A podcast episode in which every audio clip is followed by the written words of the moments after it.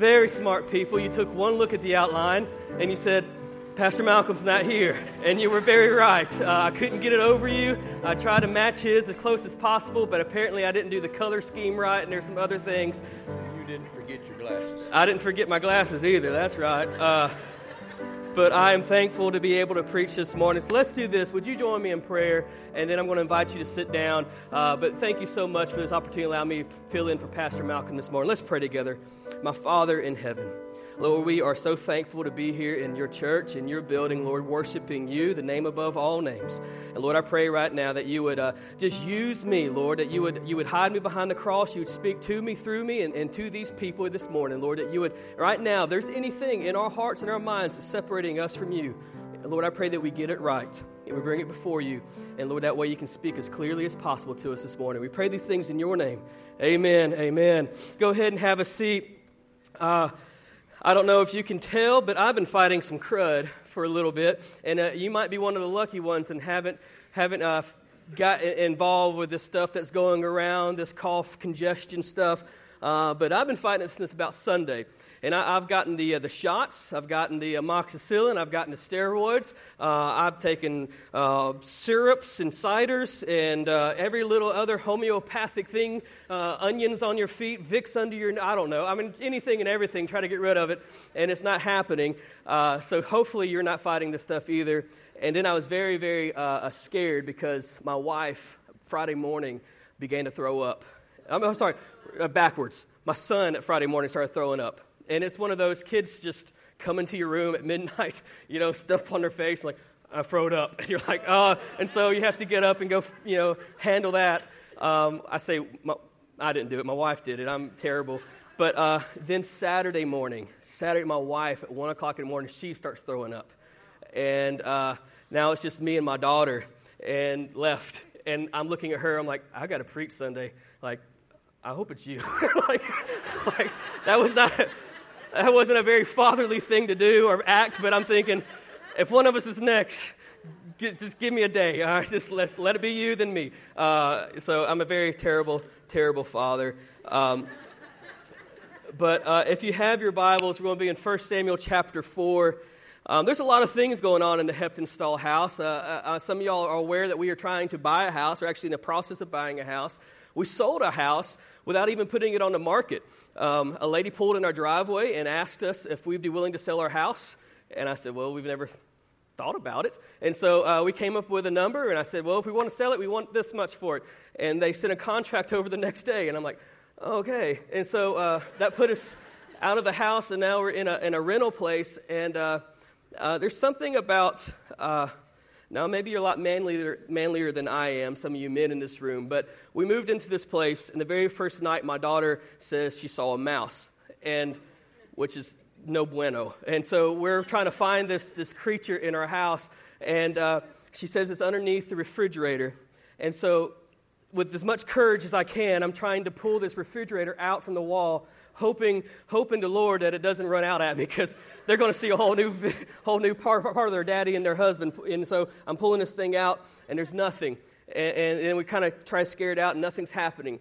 And so then uh, I ended up, we watch it for about 30 minutes, don't see anything, and then I, I eventually I go and take a shower. While I'm in a shower, I hear them yelling, I see its head, I see its head. And so I'm coming out of the shower and I'm drying off and, and I put some clothes on, I'm trying to find this thing. It said it's underneath the stove. And so now I'm taking the stove out I think, Lord, don't let this thing run at me. And I pull it out, there's nothing. And so I call my buddy Weston Cockrell and I say, Weston, I need some sticky traps. Can you get here soon? He got there in about 10 minutes and he put out some sticky traps and he says, We'll probably catch it in about 30 minutes. I was like, Oh, that'd be great. So sure enough, about 30 minutes later, we catch one. And the kids are like, Yeah, we got it. Here's what I'm thinking though. The, the mouse they saw was by the refrigerator and stove. The mouse we caught was by the dishwasher. And I'm like, they're flanking us, like they're everywhere, like they're coming out. And so I dispose of that mouse, realizing that is not the mouse we're hunting. And then a little bit later, uh, about 2 o'clock in the morning, we catch another one. And I'm like, oh man. And about an hour later, we catch another one. And my wife is now not sleeping at all. And she's, I'm, I'm moving my feet in the covers. And she's like, there's one in the bedroom. I'm like, that's my feet. And so this whole time, I'm just telling you right now, it has been interesting at the Heptonstall house. Uh, but God is good, amen. God is good. Um, now, listen, have you ever in your life at one point ever felt defeated? Now, I'm just going to say, like, maybe you're overwhelmed. Maybe you feel like the odds are against you. Maybe you feel like life has just gotten chaotic and, and things aren't working out the way you thought they would. And this could be in any capacity.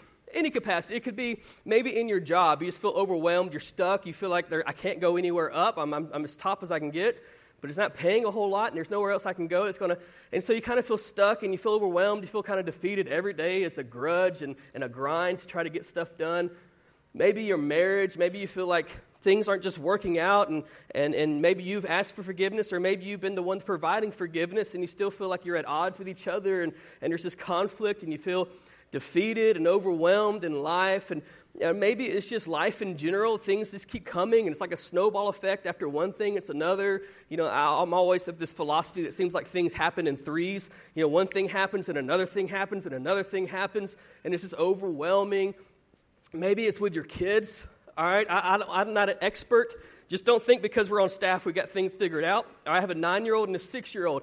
I don't have anything figured out. I'm learning stuff on a daily basis. All right, and, and my son, my six year old son Carter, I told him one day before I went to work, I said, if you're good today, and I find out you're good, I'm going to give you a quarter. Now, my daughter, she's here overhearing this conversation, and she says, I wouldn't do it for a quarter, I'd do it for a dollar. I said, No, you stay out of this. so she's trying to haggle with me. And so I said, No, no, you hush. I said, Carter, if you're good all day long, I'll come home and I'll give you a quarter. And so I came home later that day and I sat down with him. I said, Carter, I'm not going to ask your mama. I'm not going to ask anybody else. I'm asking you, do you feel like you earned a quarter for being good today? And with all seriousness, he thought and he looked. He said, Give me a nickel. so I'm like, All right. So, uh, I mean, he negotiated, I guess. He thought he did a nickel's worth of good that day. But sometimes life can just be overwhelming and you can feel somewhat defeated. And that's kind of what we're going to be looking at this morning in 1 Samuel chapter 4. And it's going to be kind of a lot of reading, but we have to read it so we can get the context of what's going on, what, what's actually happening. This is a, a, a war that's going between Israel and the Philistines. And, and we're going to look at some moments where they've gotten absolutely defeated, but we're going to look at some reasons why they got defeated. So in verse 1 of chapter 4, it says, The word of the Lord came to Samuel or sorry, the word of Samuel came to all Israel. Now Israel went out against the Philistines to battle and pitched beside Ebenezer, and the Philistines pitched in Aphek. And the Philistines put themselves in array against Israel, and when they joined battle, Israel was smitten before the Philistines, and they slew of the army in the field about 4,000 men. So they go to war, the Philistines beat them, kill about 4,000 of their men. Verse 3 And when the people were come into the camp, the elders of Israel said, Wherefore hath the Lord smitten us today before the Philistines. Let us fetch the ark of the covenant of the Lord out of Shiloh unto us, that when it cometh among us, it may save us out of the hand of our enemies. So I don't know if you realize what just happened here, but basically they go to war against the Philistines, they get their tail kicked, and now they're back at the camp and they're licking their wounds. And one of the things they say in verse, in verse 3, it says, And when the people were coming to the camp, the elders of Israel said, Wherefore hath the Lord smitten us today before the Philistines? In other words, let's break it down. They said, Why did God let this happen? That's what they ask. Like, why did, why did He let us do this? Why did He make us lose? Now, now, here's the thing. This is point number one. They presumed without God. They presumed without God. They made assumptions without God. Here's what happened they had a history of winning battles. They had beaten so many other nations and so many other enemies before this one that they were confident, overly confident. And they felt like, you know what? We can do this. Because if you notice, there was not one point in that chapter where they ever prayed for guidance. Not one point where they ever went to worship. Not one point did they ever consult the high priest. Not one point did they make a sacrifice. Not one point did they even ask God to be with them in this battle. They simply went to war and they lost. And then they asked the question, why did God let this happen? And this is a lesson for us today that there's going to be times where we think we can handle it because it's not that big of a deal. Like we feel like, you know, it's not that big of an issue. I got this, God. I can go. And then what happens? You get knocked on your tail, and then you're begging God, why did you let this happen? Here's the thing we can't get angry for, at God for ruining a party he was never invited to in the first place. And so this is what's happening with Israelites is they're upset with God, but they never even ask God for his assistance. Now God has taught me something recently. He's taught me a lot. Because I don't know if you, you're like me, but I seem to only go to God for the big things. With health problems, medical problems, bills, finances, whatever it might be. I go to God for that kind of stuff. Let me give you an example. And so many of you uh, have met my dad. My grandmother's here, my aunt and uncle's here. I'm thankful for them. But my dad, um, as many of you know, he's got Parkinson's. And it's one of those diseases, it's progressive. There's no cure for it, it just gets worse over time. And that's a hard thing as a son to look at his dad and see him going through medical problems like that because there's so much you want to do and, and, and it's concerning, right? You see your dad going through this and he, he's not able to tie a fishing knot as good as he used to be able to tie a fishing knot. And so he's over there trying to tie a knot, and after about 10 minutes, he gets frustrated and says, Can you tie this for me? And I tie it for him, and I get it all put together. Now, he's funny about it. Like, he'll go, and he'll outfish you sometimes, and he makes a joke about it. He's like, I can make that worm dance like nobody else, and he's just holding that fishing pole. And he'll make a joke about it and laugh about it and stuff like that. But I do realize it's, it's something he, he's also upset about. And, and, and I, see, I see how it is to, it's just a struggle for him to do basic things. And, you know, that's a serious thing I go to God in prayer about. God, please, please give my dad quality life. Please heal him. Please help him get the right medication. Help him get the right doctor. Lord, please help him. That's a serious thing for me. But let me give you an opposite end of that. I'm supposed to be going to Israel in, in January, and I can't find my passport. Dustin, don't fuss at me. Uh, somewhere, okay? I know it's somewhere. But we're in the process of moving. I put it in a box. I can't find it. I've been tearing my house apart trying to find this passport. And God convicted me. He says, Andrew, how many times did you ask me to help you find your passport? I said, it's not that big of a deal. He said, Does it matter to me? See, sometimes we go to God for the things we know we can't handle, but when we feel like we can handle it, we kind of keep it to ourselves. And we frustrate ourselves because it doesn't work out the way we want it to. And God is saying, All you got to do is ask. Amen. Philippians chapter 4, verse 6. And, and I, don't, I didn't give you all these verses, and I'm sorry, but Philippians 4 6 popped in my mind this morning. Paul is speaking, he says, Be careful for nothing. In other words, he says, Don't worry about anything. That's what that means. Don't worry about anything. He says, But in all things, through prayer and supplication with thanksgiving, make your request made to God. And what is he saying here? He says, Whatever it is that's concerning you, big or small, bring it to me.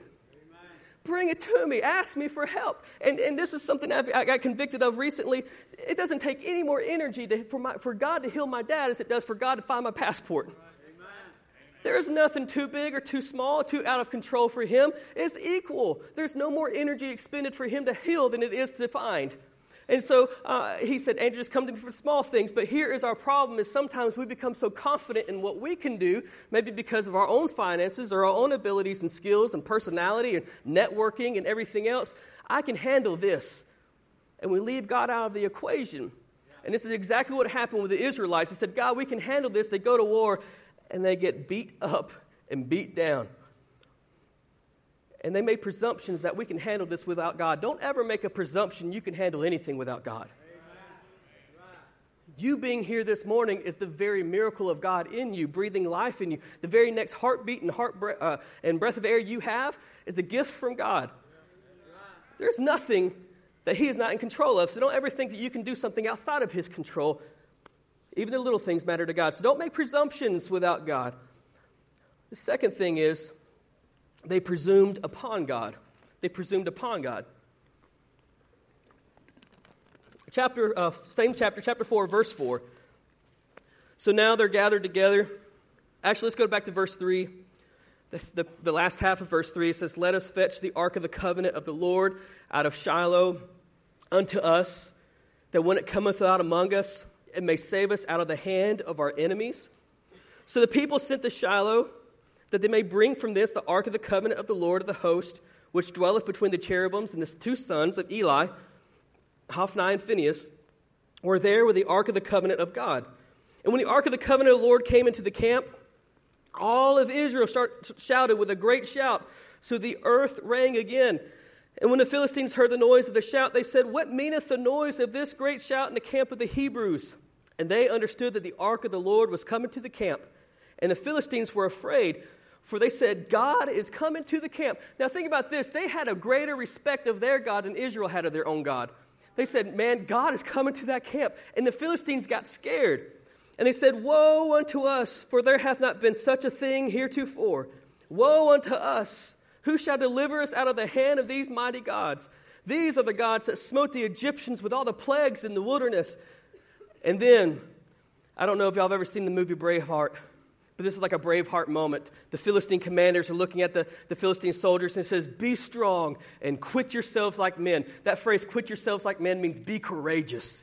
He says, Be strong, be courageous. O you Philistines, that you be not servants unto the Hebrews as they have been to you. Quit yourselves like men, be courageous, and fight. And the Philistines fought, and Israel was smitten, and they fled, every man into his tent. There was a very, very great slaughter, for there fell of Israel 30,000 footmen. So now they get to the camp, the first fight. They're licking their wounds. Why did God let this happen? And they said, We got it. We need the Ark of the Covenant. Go get the Ark of the Covenant. Bring it here. We need the Ark of the Covenant.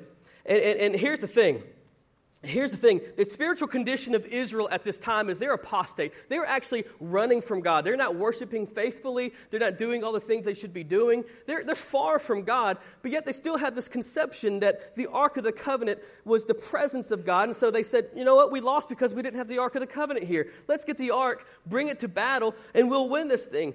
But, but here's the thing. Many times in the Bible, you find that God's blessings are, condi- are, are connected with a condition. Let me give you an example. When he told Joshua, he told Joshua, he says, Observe the law. Don't turn from the left or the right, and you will, po- you will prosper wherever you go. Here's the, here's the condition.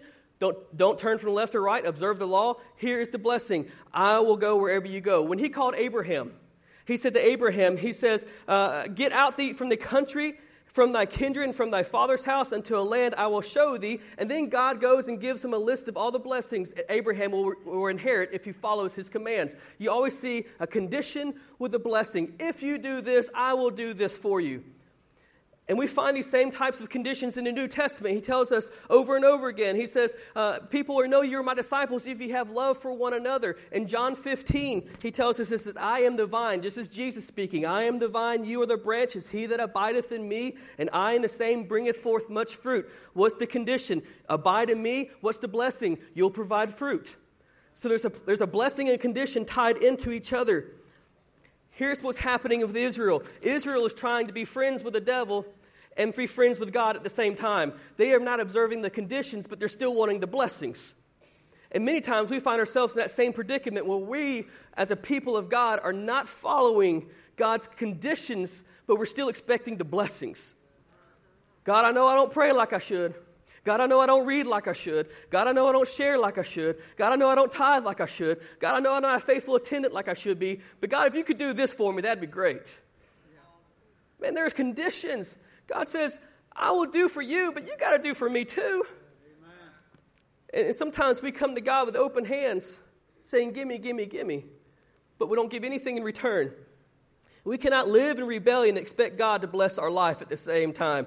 So you might feel like God is absent from your battles many times in your life, but I got to ask the question are you sure that you're walking with Him through most of the parts of your life? Because if He isn't on the battlefield, it might be because He's not even in your camp. And so the Israelites are frustrated. They've lost again. Here, here's what happened I brought some props with me. Y'all like props. We're going to pretend this is the ark. So they, they, this is the Ark of the Covenant, right here. And this is what they believed about the Ark of the Covenant. Wherever this is, God is. In, in, in the Old Testament, you find that what it, it's, it's an amazing thing. I don't know how many of y'all ever played with magnifying glasses when you were a kid. I don't know if y'all are sociopathic like me. You take a magnifying glass and you burn ants outside and bugs and set leaves on fire and all that kind of stuff. You get the cops called on you. And, uh, but the magnifying glass was a fun thing to play with. You get the light just focused just right and you can man, intensify that heat on that one place. This is the Ark of the Covenant. So, so what it was is the God who is everywhere chose to be somewhere. That's the Ark of the Covenant. The God who is everywhere chose to be somewhere. It's as if his presence and his power was magnified at the spot where the Ark of the Covenant was.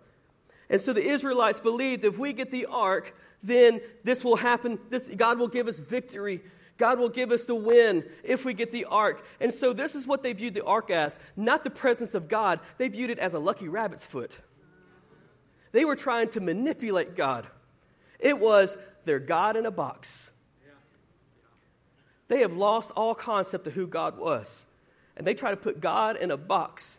And you might be thinking, shame, shame, shame on them. But I want to introduce you to bendable Jesus.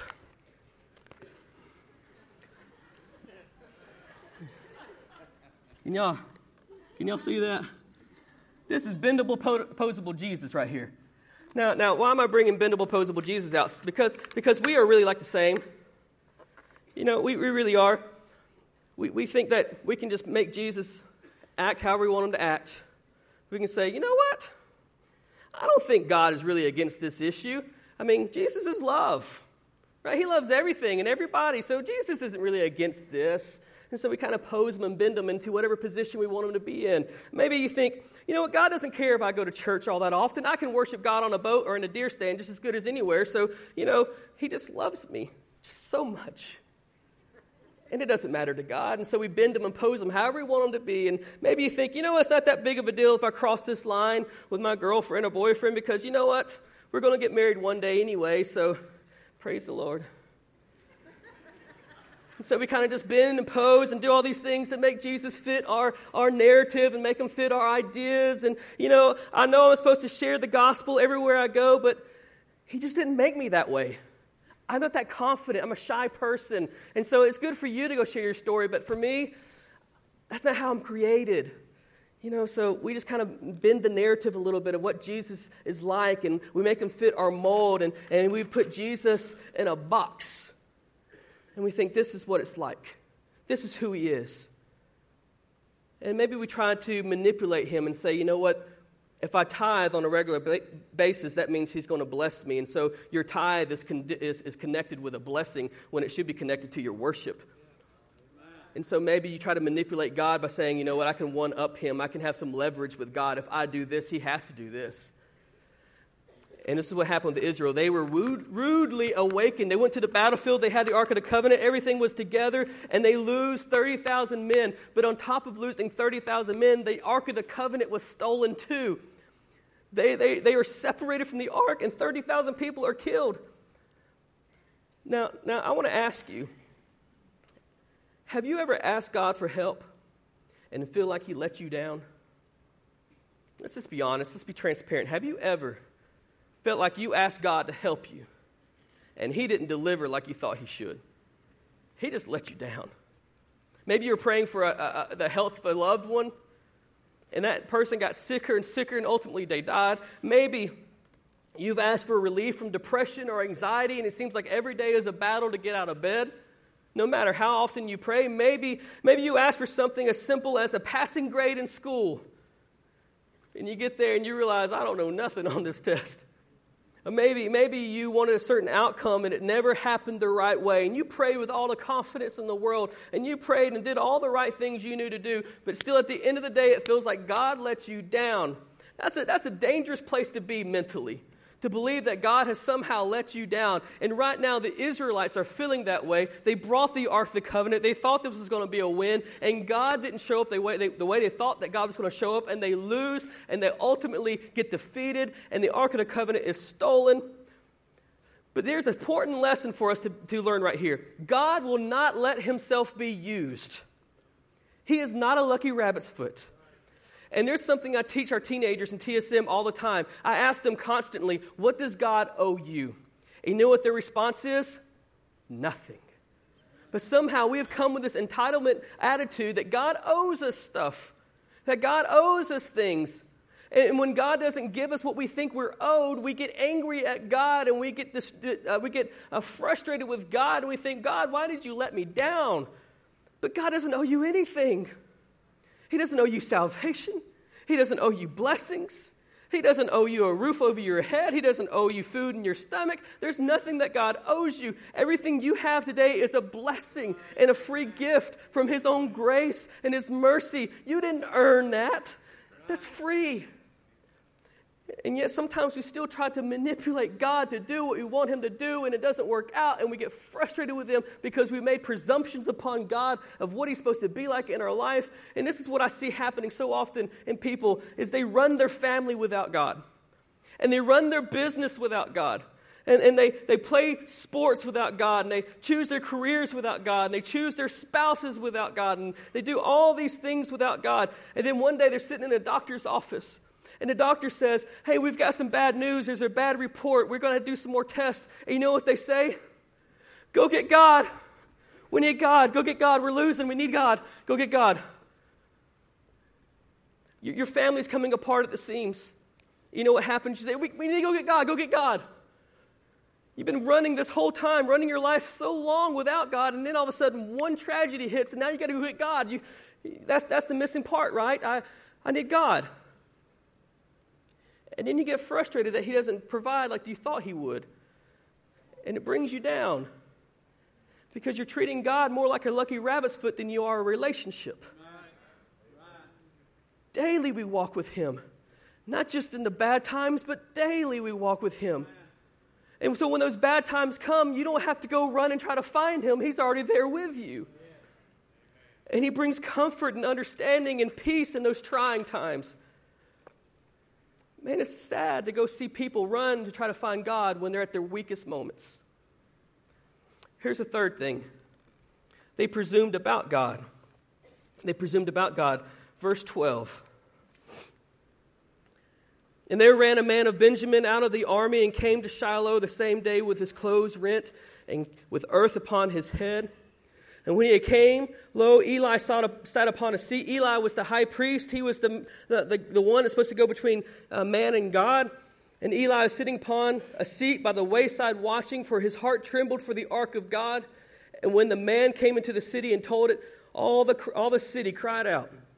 And when Eli heard the noise of the crying, he said, what meaneth the noise of this uh, tumult? And the man came and hastily and told Eli. Now Eli was ninety and eight years old, and his eyes were dim that he could not see. And the man said to Eli, I am he that came out of the army, and I fled today out of the army. And he said, Where is there what is there done, my son? And the messenger said, Israel is fled before the Philistines, and there hath been also a great slaughter among the people. And thy two sons also, Hophni and Phinehas, are dead, and the ark of God is taken. And it came to pass when he made mention of the ark of God that he fell from his seat backward by the side of the gate, and his neck brake, and he died. For he was an old man and heavy, and he had judged Israel for forty years. And his daughter in law, Phinehas, his wife, was with child, near to be delivered, when she heard the tidings that the ark of God was taken and her father in law and her husband were dead, she bowed herself and travailed, for her pains came upon her. And about the time of her death, the women that stood by her said unto her, Fear not, for thou hast borne a son. But she answered not there, uh, but she answered not, neither did she regard it. And she named the child Ichabod, saying, The glory is departed from Israel, because the ark of God was taken, and because of her father in law and her husband. And she said, The glory is departed from Israel, for the ark of God is taken. This is what happened. They suffered a temporary defeat and they thought everything was lost. The ark of God is taken. God has been kidnapped. They're won. We lost and immediately start presuming about God. God is no longer strong. He is no longer in control. He is in captivity. They have stolen our God. Oh no, oh no. And here's what I want us to understand is that sometimes we will suffer temporary defeats in life, and it may look like God is losing, but it ultimately, ultimately God is winning. He's, all, he's, he's usually winning where we cannot see him winning. And so even though they can't see this situation as a win, God is up to something. He's up to something. Just because you, you may not see God working in your life the way you thought you should, doesn't mean He's not. Okay? He's behind the scenes doing things you can't do and you can't see. And, and let me give you, let me give you an example. There's a poem I, I wrote down in your, your outline. It's written by a girl who's 12 years old. Her name is Brooke Bronkowski. And this is the poem she wrote. She says, Since I have my life before me. 12 years old, she wrote this. I'll live my life to the fullest. I'll be happy. I'll brighten up. I will be more joyful than I ever been. I will be kind to others. I will loosen up. I will tell others about Christ. I will go on adventures and change the world. I will be bold and not change who I really am.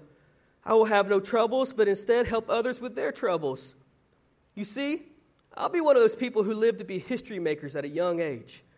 Oh, I'll have moments, good and bad, but I will wipe away the bad and only remember the good. In fact, that's all I remember just good moments, nothing in between, just living my life to the fullest. I'll be one of those people who goes somewhere with a mission, an awesome plan, a world changing plan, and nothing will hold me back. I will set an example for others. I will pray for direction.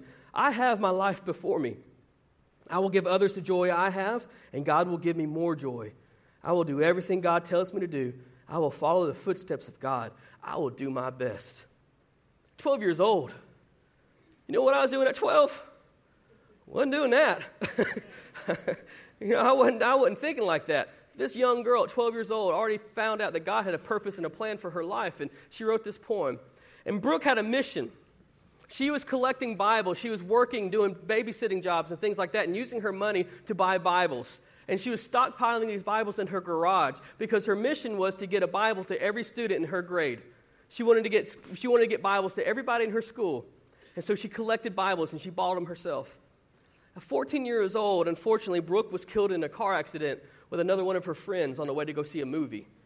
They weren't drinking, they weren't partying, they just happened to be on a, on a rainy night and they took a bad turn and the car wrecked and, and two of them died, Brooke being one of them. At 14 years old. And you read this poem and you think, she lost. She lost right? I mean, there's so much potential there. There was so much ambition there. There was a mission placed in her heart. Game over. She lost. But this is the crazy, awesome thing that God does is even though it looks like a loss, He's still winning. And so at her funeral, 1,500 people came to this funeral and came, and over 200 students gave their life to Christ at Brooke Brankowski's funeral and guess what Bibles they received at the moment when they gave their life to Christ? Remember all those Bibles she collected in her garage? They handed out all these Bibles to her friends and to her peers at her funeral service. And I'm going to tell you, there may be times it looks like a loss in your life, but God is up to something. And He's doing something you may not be able to see, and He is winning. And this is exactly what's happening right now. And we read in the Israelites and the Philistines. In 1956, some of you are very familiar with a man named Elvis Presley. But in 1956, he played a show at Detroit. And, and, and after his show, he exited the stage, and the people were still standing there. And they were waiting for an encore. That's what they were doing. They're waiting around, and they wouldn't leave. And finally, someone came over to the loudspeaker, and you've heard this famous, famous quote before. but They came over the loudspeaker and it said, Ladies and gentlemen, Elvis has, has left the building. Why? Because they weren't leaving. They're waiting for the encore. This is what I've learned about God God always gets an encore. He always gets the encore. When you think the stage is empty and there's no way this is going to happen, there's no way this is going. There's no, no way it's going to work out. All of a sudden, God comes up on stage and says, "You thought I was done, didn't you? you thought this was over? No. Let me let me let me let me put it in perspective for you. I'm never done working." And so, what we find is that that God is working behind the scenes. They think in God, the glory of God has departed Israel. They've been taken. Nothing is going to work out. And let me put it in perspective. I got more props. I, I worked with a, a, guy in our staff. His name's Clayton. He has a great collection of uh, action figures. I told him I wanted an action figure to, to demonstrate this. But the Philistines worshiped a god called Dagon. Dagon was a half man, half fish god, big statue. Let me introduce you to Dagon. There's Dagon, half man, half fish. And, and, and what happened is the, Israel, uh, the Philistines took the Ark of the Covenant and they put it into the temple of Dagon. And they, they, the, the, the, in comparison, the ark was so much smaller than their statue. And so their statue was towering over the Ark of the Covenant. This was a trophy for the Philistines. They're like, look what we have done. We have captured the, the God of Israel, and now our God is in control. and they placed this God, uh, this, this box in, in front of their God and, and made it a big deal. Matter of fact, chapter 5, it says, And the Philistines took the ark of God and brought it in from Ebenezer and unto Ashdod. And when the Philistines took the ark of God, they brought it into the house of Dagon and set it by Dagon. And when they of Ashdod arose early in the morning, I can picture this. They're getting up early for church. They're dressed to the nines. Men are coming in ready for. Just imagine this. You're, you're the Philistines and you've captured the, the God of Israel and you're about to go to church. This is going to be an epic church service for the Philistines. And they're getting ready to go to church and they start walking in. And look what happens. They rose early on the morrow, on the morrow morning. Behold, Dagon was fallen upon his face to the earth before the ark of the Lord. And they took Dagon and they set him up again. They kind of prop him up. I can imagine, like, that was weird. That never happened before. He's never fallen over like that. That's, that's bizarre. And so they set him back up, they prop him back up. And then, verse 4 and then they arose early on the morrow morning, and Dagon was fallen upon his face again. But this time, this time, it says, The head of Dagon and both the palms of his hands were cut off upon the threshold, and only the stump of Dagon was left to him. In other words, it was just the torso of Dagon. His head came off, his arms came off, and he's before the Ark of the Covenant again. This is what I love. Oh man, God is good. I love what he's doing here. He's demonstrating to the Philistines, your God can't think for you, and your God can't even hold you. He's just demonstrating. He says, You might think your God is controlled, but let me demonstrate what I can do. And he just destroys their God in his own temple. And he's flipping the script on these Philistines. He's doing some things they didn't realize could be done. All of a sudden, he is changing everything. This God who the Philistines thought was so strong and so mighty, has now become weak. And this God, who they thought was so weak, has now become so strong and so mighty. This God that they thought was so real has now become unreal. But the God they thought that was so unreal has now become real in their sight. This God that was exalted has now become humiliated. But this other God, who they thought was humiliated, has now become exalted. And the temple of Dagon has now become the temple of Jehovah God. And it's, it's flipped the script on all the Philistine, and they cannot figure it out. And meanwhile, the Israelites are back home crying, We lost, we lost, we lost. Meanwhile, God's at the Philistine camp saying, How about another one? Pop! How about another one? Pop! And he's over there fighting their battles. While the, while the Israelites are crying, God is winning. I love this. I love this. God works on different levels than we do. Because while he's at the Philistine camp, he's teaching the Philistines Ain't no God bigger than me. Ain't no God bigger than me. Meanwhile, in Israelite camp, he's teaching them, you can't manipulate me. You can't control me. He's teaching two lessons at the very same time. This is how our God works different levels at different times. And he allowed himself to look defeated in order to gain the greater victory. And so he went to the enemy's camp and did what the Israelites couldn't do. He won behind enemy lines. And so the, the Philistines are scared to death. And they start getting rid of this thing. And they start moving this thing around from place to place. It says they take the Ark of the Covenant and, and they start bringing it from different places.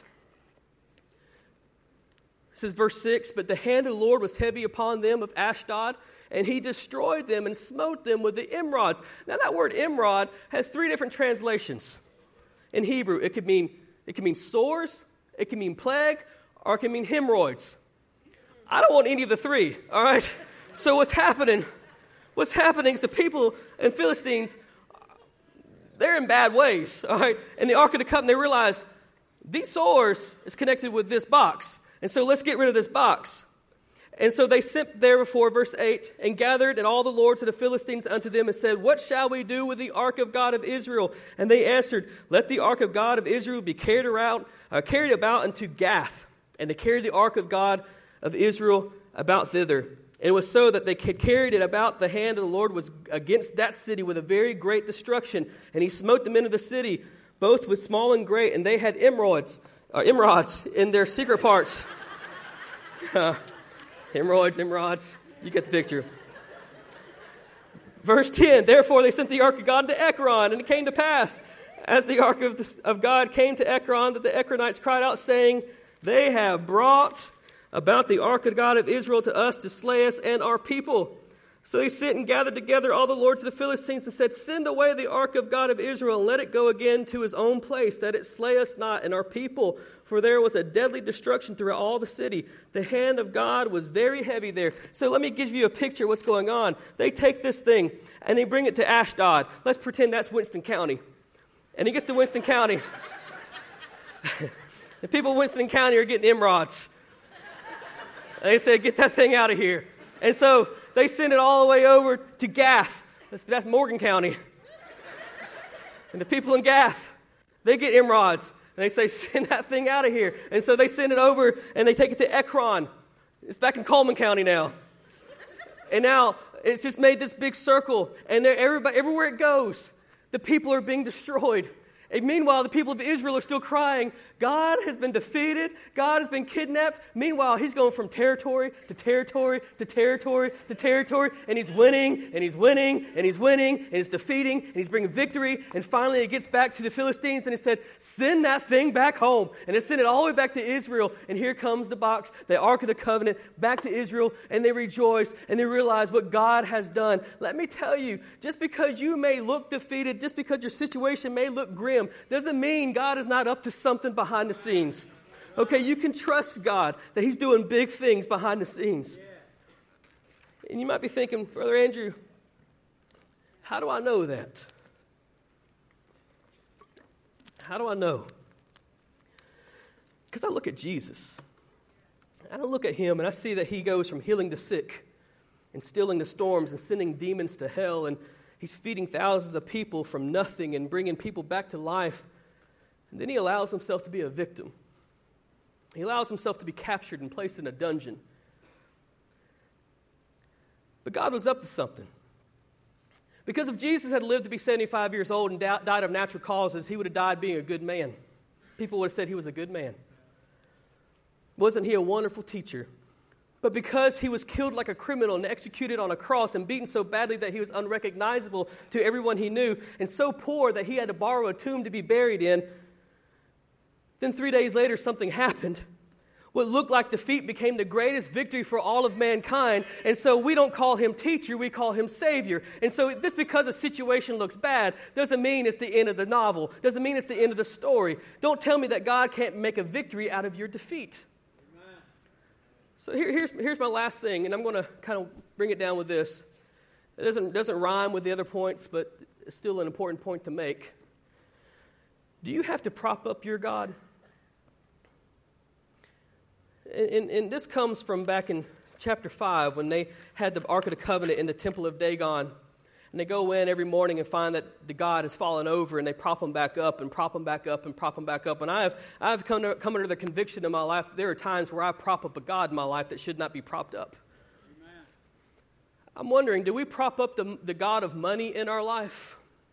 We think if I just make a little bit more money, things are going to be better. If I get a raise, if I get a promotion, if I get more hours, if I get this, or I'm going to get a little bit more, things are going to be better. And then you get a little bit more. And so you prop that God back up in your life. And guess what you need now? Just a little bit more. That God has fallen over. Now you got to prop it back up in your life. Maybe, maybe this God we constantly prop up in our life is the God of pleasure. We're just trying to seek out what makes us feel better. And we go from thing to thing to thing, and that God keeps falling over in our life. And so we get back down, we prop that God back up, and it falls back over, and we prop it, trying to seek the new thing that's going to bring us pleasure, trying to seek out that new thing that's going to bring us happiness. But it's always so temporary, isn't it? And that God just falls right back over, and we have to prop it back up. Maybe it's the God of relationships Maybe you go from relationship to relationship, trying to find that peace, trying to find that comfort, trying to find that security. And so every guy, every girl is not the right one, but you keep going back and you keep propping that God up. Can I be, can I be transparent with you? You know what God challenged me? He says, Andrew, your God is the God of ministry. That's right, ministry can be a God. My platform, my crowd, my popularity, it's an unstable Savior. Many, many times I find myself trying to prop this thing back up in my life. And if you had to fix up the God that's supposed to be fixing you up, you need a new God. If you're having to prop up the God that you're, uh, that's supposed to be propping you up, you need a new God. And so maybe, maybe the problem of your defeats in life is, is that you're trying to prop up something that doesn't need to be propped up. And I just want to encourage you this morning that the God, the one true God, is at work in your life. And you got to trust Him. You got to believe Him. You, you got to be patient with Him. God is about time, uh, or about timing, not about time. We want Him to work now, but He has to work in His own timing. And He's doing things behind the scenes we cannot see. And when you think you're losing, He's actually taking a win for you. He's doing things you can't do. And you just got to trust Him and depend upon Him, believe Him. And, but, but here's the thing I can't leave us here. Because I, I think about that ark, man, I, and how much it applies to, to Jesus. Because the Philistines, they capture that ark and they place it in their temple and they say, We won, we won, we won. The Israelites are thinking, We lost, we lost, we lost. And I, I find, I find it so similar. Jesus is in the garden, he's praying. And then he allows himself to be captured. Allows himself to be captured. And the Philistines lock up the, t- the, the, the, ark in the temple, and, and, and, and the, the Romans, they lock up Jesus in a dungeon, and they begin to beat him and they begin to torture him and they, they put him on a cross and he dies and the romans and the demons and satan and all the religious crowd are saying we won we won we won. And all the disciples and the followers of jesus are shaking their head and saying we lost we lost we lost. And on friday as, as jesus was locked up in death's dungeon on friday death fell off of his pedestal. And then on Saturday, death's head came off and his hands came off as if to say, Death can't scare me and death can't hold me down no more. And then on Sunday, Jesus turned the temple of death into a temple of life. And all of a sudden, this trophy they thought they had was resurrected. And he says, I am the way, the truth, and the life. I want to tell you that Jesus is real. He can transform your life. There's nothing too hard for him, nothing too small for him. And although you might think you are defeated, I want you to understand that God can turn the weakest defeat into the greatest of victories. If you just trust Him, if you just believe Him, He will. I promise you. See, we, we serve a God that wins behind the scenes. We, win a, we, we serve a God that wins without your help. We don't need to help God. He's got it under control. We serve a God that's more powerful than any enemy you could ever face in life. We serve a God that can turn any defeat into victory. And we serve a God that can, that can minister to your heart and your needs right this moment. So, church, maybe you've been carrying some bitterness and stuff in your heart against God because you feel like He's failed you. Maybe you've been carrying around some bitterness in your heart because you feel like it's kind of defeated at this moment in time. Can I challenge you this morning that this would be a morning you just place your trust in Him? That you just say, God, I don't know what you're up to, but I'm going to trust you. God, I don't see it, but I believe it. That's the, eh, that's, that's the essence of faith, by the way, believing it without seeing it. So, God, I may not be seeing you move, but I'm just trusting you're moving. God, I'm sorry for the way I've acted. I'm sorry for my bitterness. I'm sorry for my heart attitude. Maybe today is a day you can just get real with God, get patient with God, get honest with God, bring your heart, your emotions, your sentiments against Him. Let me, let me tell you, God is not offended by your questions. God is not offended by your attitude. He's big enough, He can handle that kind of stuff. Now, he created you with that kind of mentality and those emotions. He can handle it. And so maybe you just need to get real with God this morning and say, God, forgive me. Or maybe there's a real heavy need you've been carrying for a long time that you thought you could handle by yourself, like the Israelites thought they could handle it by themselves, and you realize, I'm losing. I'm losing, God. And if you don't step in in a hurry, I'm really going to lose. And so maybe this morning is a time you turn over that battle to the Lord and say, God, help me. I'm sorry for trying to do this on my own. I'm sorry for thinking I have it handled, but help me. And so I'm going to challenge you this morning. Would you stand with me? And I'm going to invite our, our, our musicians up to the stage, and, we're going to have a time of response. But listen, I, I love you. And the reason I, I preach this message is because I find myself in this message so often where I'm trying to do things on my own and I don't see God working like I thought I should. And, and there's a lot of chaotic times in my life. And there's times where I feel defeated, and there's, there's just a lot of burdens in my life. And and sometimes God has to shake me awake and say, Andrew, trust me. I'm working. Trust me. Let's pray. Father, this morning, Lord, I'm thankful for you,